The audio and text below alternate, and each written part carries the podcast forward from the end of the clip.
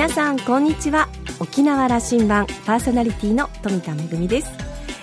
先月舞台の公演でデンマークに行ってきたんですが実はその直後に、えー、イタリアでの演劇祭に参加するためにイタリアにも行ってきました。でデンマークからイタリアってあの同じヨーロッパですので直行で行くとほんの数時間なんですがちょっと大人の事情でですね一回日本に帰国しなくてはならなくてなんと11時間かけましてデンマークから、えー、日本に一旦戻りましてその数時間後にイタリアにとんぼ返りというあの、まあ、日本とヨーロッパを1日で1往復したという私もねいろんなところ旅してますけれどもちょっと今回の経験は特殊だなと思ったんですが結構時差ボケとか大変じゃないかなと思ったんですが意外なことに大丈夫だったんですよね。であの私、すごい技を身につけてしまったなと思ったんですがその1回日本に帰ってきた時に、えー、日本時間ではなくヨーロッパ時間のままで過ごすと大丈夫ということを発見いたしまして自分の時計見ながら一体私は今何月何日の何時を生きてるんだろうなって思いましたけれどもちょっとなんか時間旅行をしたようなそんな旅でございました。さあ沖縄羅針盤今日も5時までお届けいたします。どうぞお付き合いください。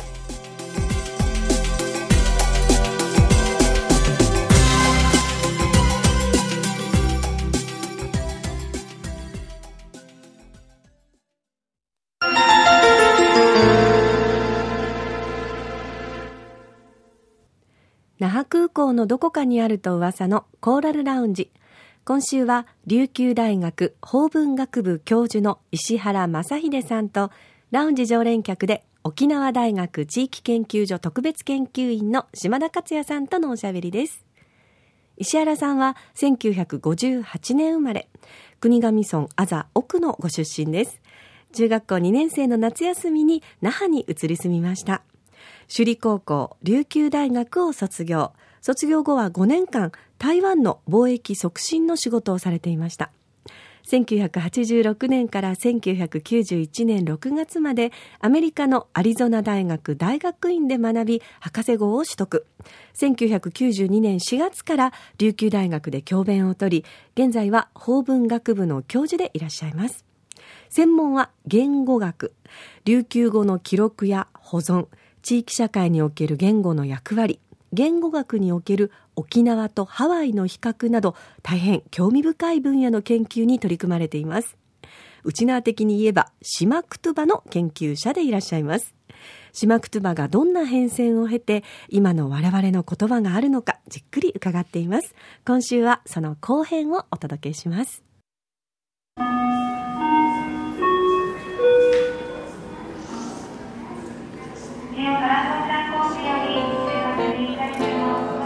1945年のあの節目があってそれからアメリカ統治の間。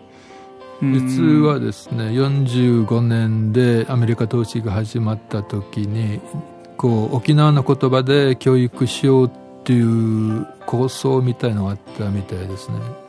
米軍もそういうふうな構想を持っていたらしいんですけどただ本気じゃなかったと思います。それあったんですか？あったようです。こう何語で教育するのかっていうのをこう教育をにあの従事している人たちがこうすごく、うん、あの心配していた時に山城文教部長ですかね。琉球政府の。琉球政府の、うん、もしくは沖縄あの主巡会ですかね。あの迷うなと。標準語でいけと。つまりあの国語であの教育しなさいということを聞いて自分がほっとしましたというあの記録が残っているのでただ琉球の言葉沖縄の言葉で教育するという構想を米軍政府が持っていたんですけど沖縄側からすごく強い反対があったみたいですね。うん、あのそれはねあの、えー、特に教職員組合の先生方がそれを体を張ってというか、まあ、反対したようですよね。まあ、日本語でだということが、ね、はい、ただですよアメリカはじゃあこう考えたんですかね。このアメリ沖縄統治が始まって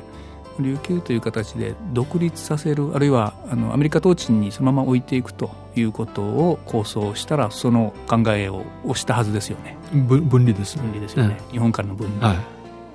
まだこれはあのま、迷ってた頃でしょうから、はい。米軍はですねここに沖縄に入ってくる前にすごい調査してるんですよね、ペルーとかハワイとかで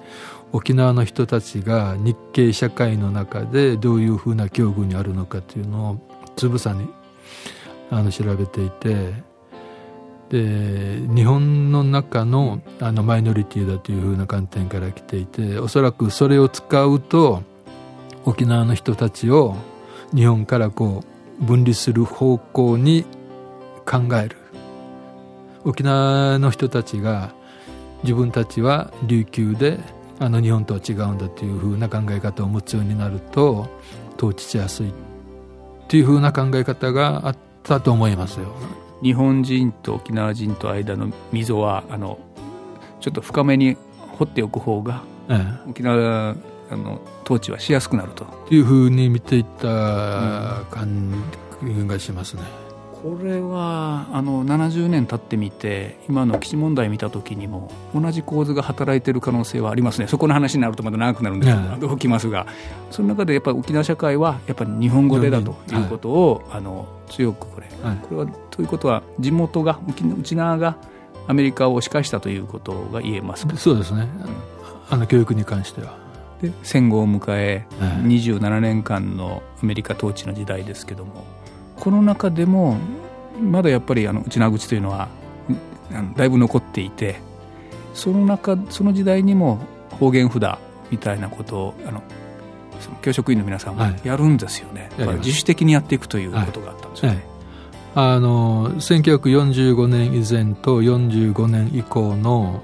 標準語励行運動の違いというのは県庁主導戦前は上からのものだった。はい。で戦後はあの教職員中心ですよね。でそれから1958年に琉球教育基本法というのが制定されてそれの全文で日本国民としての教育というのがありますけどで日本国民イコール日本語標準語。だということを考えるともう50年代60年代というのも当時はあの共通語励行運動というのがあって、まあ、あの島田さんもおそらくその石原さんも。お 恩恵動きたちってなんとかだ石原さんはその頃はどこでそのあのなんていうかな波に現れてたんですか？国頭村の奥で奥ですすごく小さい奥までもその波は届いておりましたか？失礼。あの黒板の隅っこの方に今週の目標共通語を使いましょうというのを覚えてます。ただ先生方を責めることはできないかなと思うところはありますよね、あのあのというのは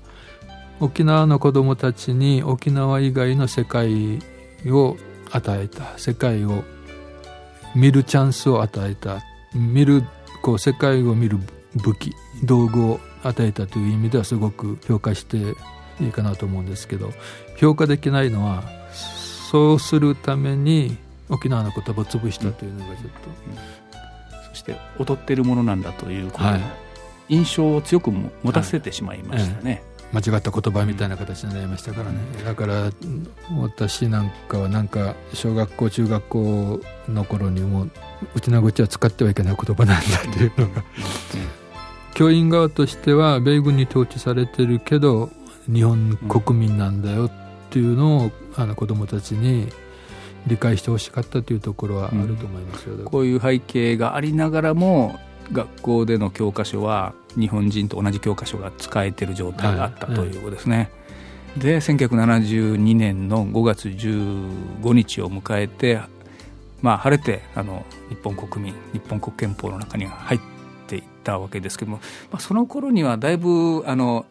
大和口上手になっていて。そうですね。という理解ですがね、はい。ええ。ああのこう60年代に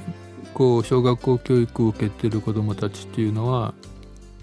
こう日本語が第第一言語にもなっていたと思うんですよね。そして1970年代80年代そうですね90年代入ってきてからそうですね林権バンドとかね木梨小吉たちとかね沖沖縄ブーム、まあこはい、あのその文化に若い人たちも我々世代もいやいいもんじゃないかその大和人たちも面白いと言って評価してくるという状況が起きて沖縄を超える形で安室奈美恵が登場してきたりその。沖縄が面白い土地になってるということになってきた状況があってもう一回その2000年頃始まったと思ってるんですけども言葉も見直そうじゃないかという運動になってきたというあの理解でいるんですけど。その理解でよろしいと思いますね、うん、あの2000年に、えー、沖縄方言普及協議会というのができましたけど、うん、でその普及協議会の目的主目的というのはもう沖縄の言葉を普及させようというようなあのことですから。だから2000年あたりからそういったのが起こってますよね。2000年のその協議会は発案的にはどこから起きたんですか？県主導ですか？いや民間です。民間。完全な民間だと思います、うん、まあねあの女川知事当時市長に話を聞くと、はい、やっぱりこれあのブラジル行ったりねハワイ行ったりしてそれこそあの石原先生おっしゃったねあの向こう行ってうちのから来たよと言って那覇市長やびうちな口にならんあやと言われて 恥ずかしかったと。それはだからあれですよねあの2006年のあの島言葉の絵に関する条例ができた、あのきっかけではありますよね。だからあの聞いてるところでペルーの移民あの100周年に行ってペルーの方ではもううちな口が普通に使われてるのに「えー、私も見てみ」うん、っていうことでどんどんなってきてでそこにこうあの沖縄方言普及協議会がかなりあのあの積極的にあの関与してますけどね。だから2006年でそういうふうな島言葉の日に関する条例ができたっていったのもすごく大きな景気2000年そういう意味じゃ2000年ですね新しい時代の節目からそれが動き出していると。まあ20世紀に入ってからですね。うん、ねはい、私はハワイとかの例をあのよく見てますけどハワイとかでは民が先行したんですよねでこう民間がこうあの自分たちの言葉をの残したい残残さないといけないっていうふうな運動をしてそれで憲法も変えてハワイ州の憲法ですね。で変えてまあそれ以前からこうハワイアンあのハワイアンルネサンスというのがあって、ハワイの文化というのは劣ってるものではないんだと。ハワイ人のためのハワイ文化というのをこう復活させようというような運動をしてでその流れで言葉というのが出てきてじゃあ言葉をあの残していくためには学校で教えないといけないというような形になってきてでそれで、えー、1980年代半ばあたりからこう学校で教えるふうな形にいきましたけどまあ沖縄でもそういった意味では、えー、小学校中学校までは、えー、あのクラブ活動とかあの国語の時間の中の一部を使ってとか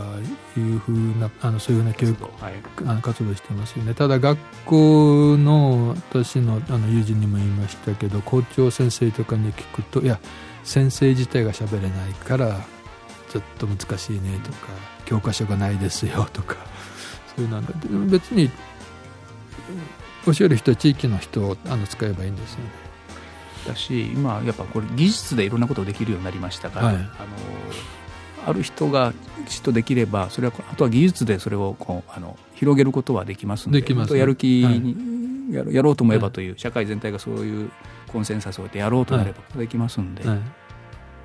そんな時代になりましたね。そうですね。ムード高まってきてると僕は思ってるんですがね、えー、まあ ICT もあるし、うん、インターネットもあるしラジオで24時間内縄口放送流 して今日の我々のこの対談もああるあの人を触発してると思いますけどね、次の一手。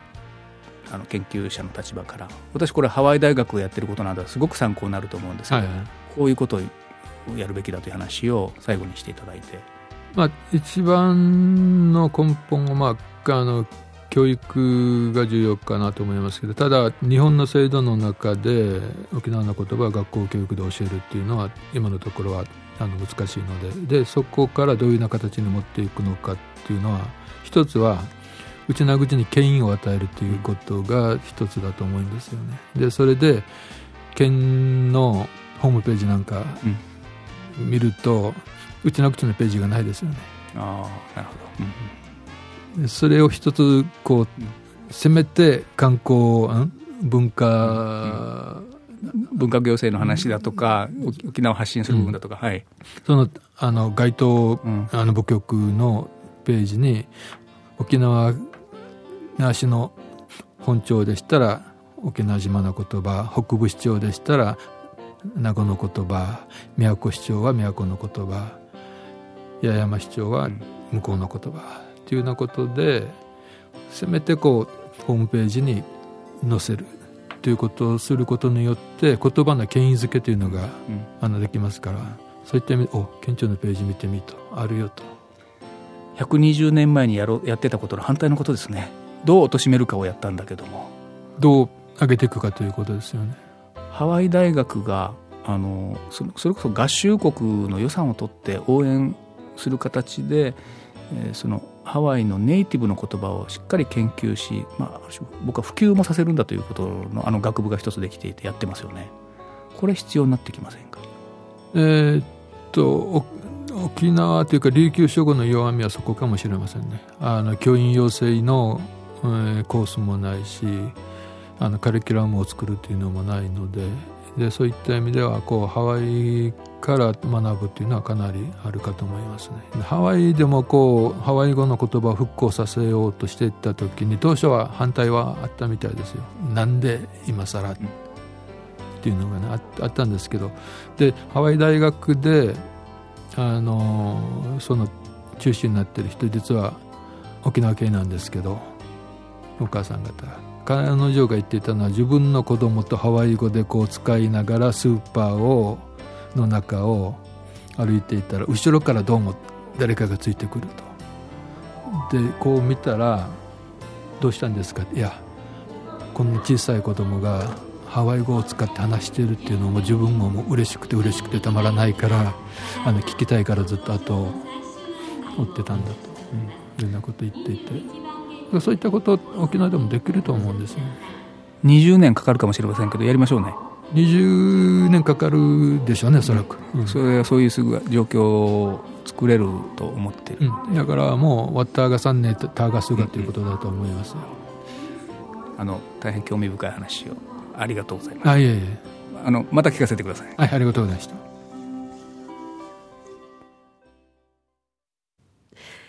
最後のあのお話なんかちょっとうるっときてしまいますね。小さい子が綺麗なハワイ語を使ってるのを聞いてその子のお話をもっと聞きたくてわざわざ後ろからついてまでその言葉を聞いていた、えー、なんかこうハワイから学ぶことがたくさんあるような気がしますね、えー石原先生ワッターガさんねターガスガという あの内名口で締めくくっていただきましたけれども。あの私も、えーここ数年ですね沖縄文学賞の戯曲シナリオ部門の選考委員を務めてるんですがその中の応募作で何作品か内縄口で書かれた作品があってですね本当にあの豊かなこの島言葉の表現を、えー読んでですねあそうだなこういう文化っていうのがあの本当に消えつつあるっていうのを私たちはもう少しこう目を向けないといけないなということをあの思っているところでした、えー島田さん2週にわたっての、えー石原先生とのお話を終えて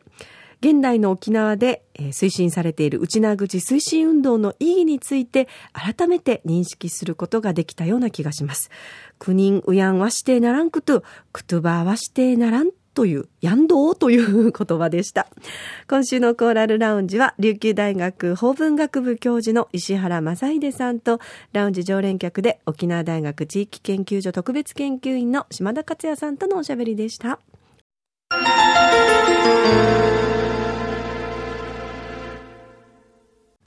めぐみのあしゃぎだよりのコーナーです。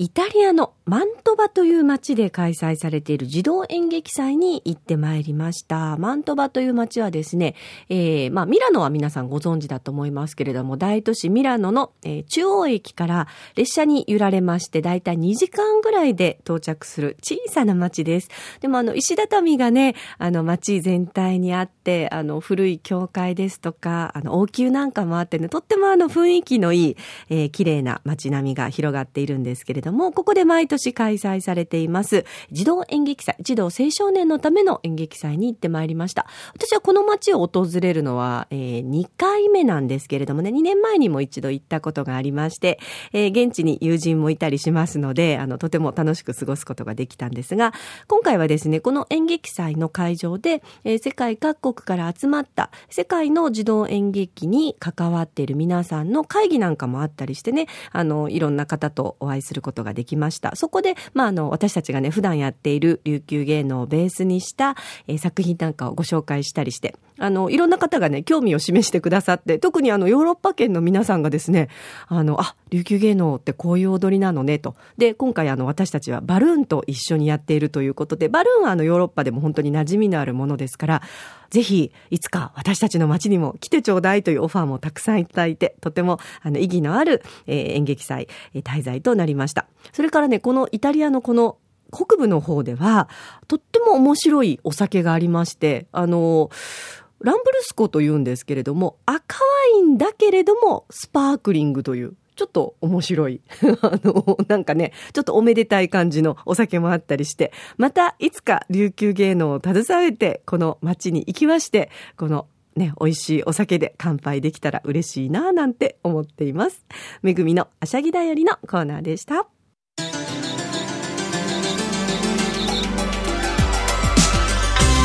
ラジオ沖縄ではラジコでの配信を行っていますスマートフォンやパソコンでリアルタイムで聞けるほか1週間の振り返り聴取も可能です。それからこれまで同様に沖縄羅針盤はインターネットを利用したポッドキャストでも配信中です。ラジオ沖縄のホームページからアクセスしてお楽しみください。また私富田恵やコーラルラウンジ常連の島田克也さんのブログやフェイスブックも公開中です。さまざまな情報を発信してますのでお時間のある時にこちらもチェックしてみてください。沖縄羅針盤今週も最後までお付き合いいただきましてありがとうございました。そろそろお別れのお時間です。パーソナリティは富田恵でした。それではまた来週。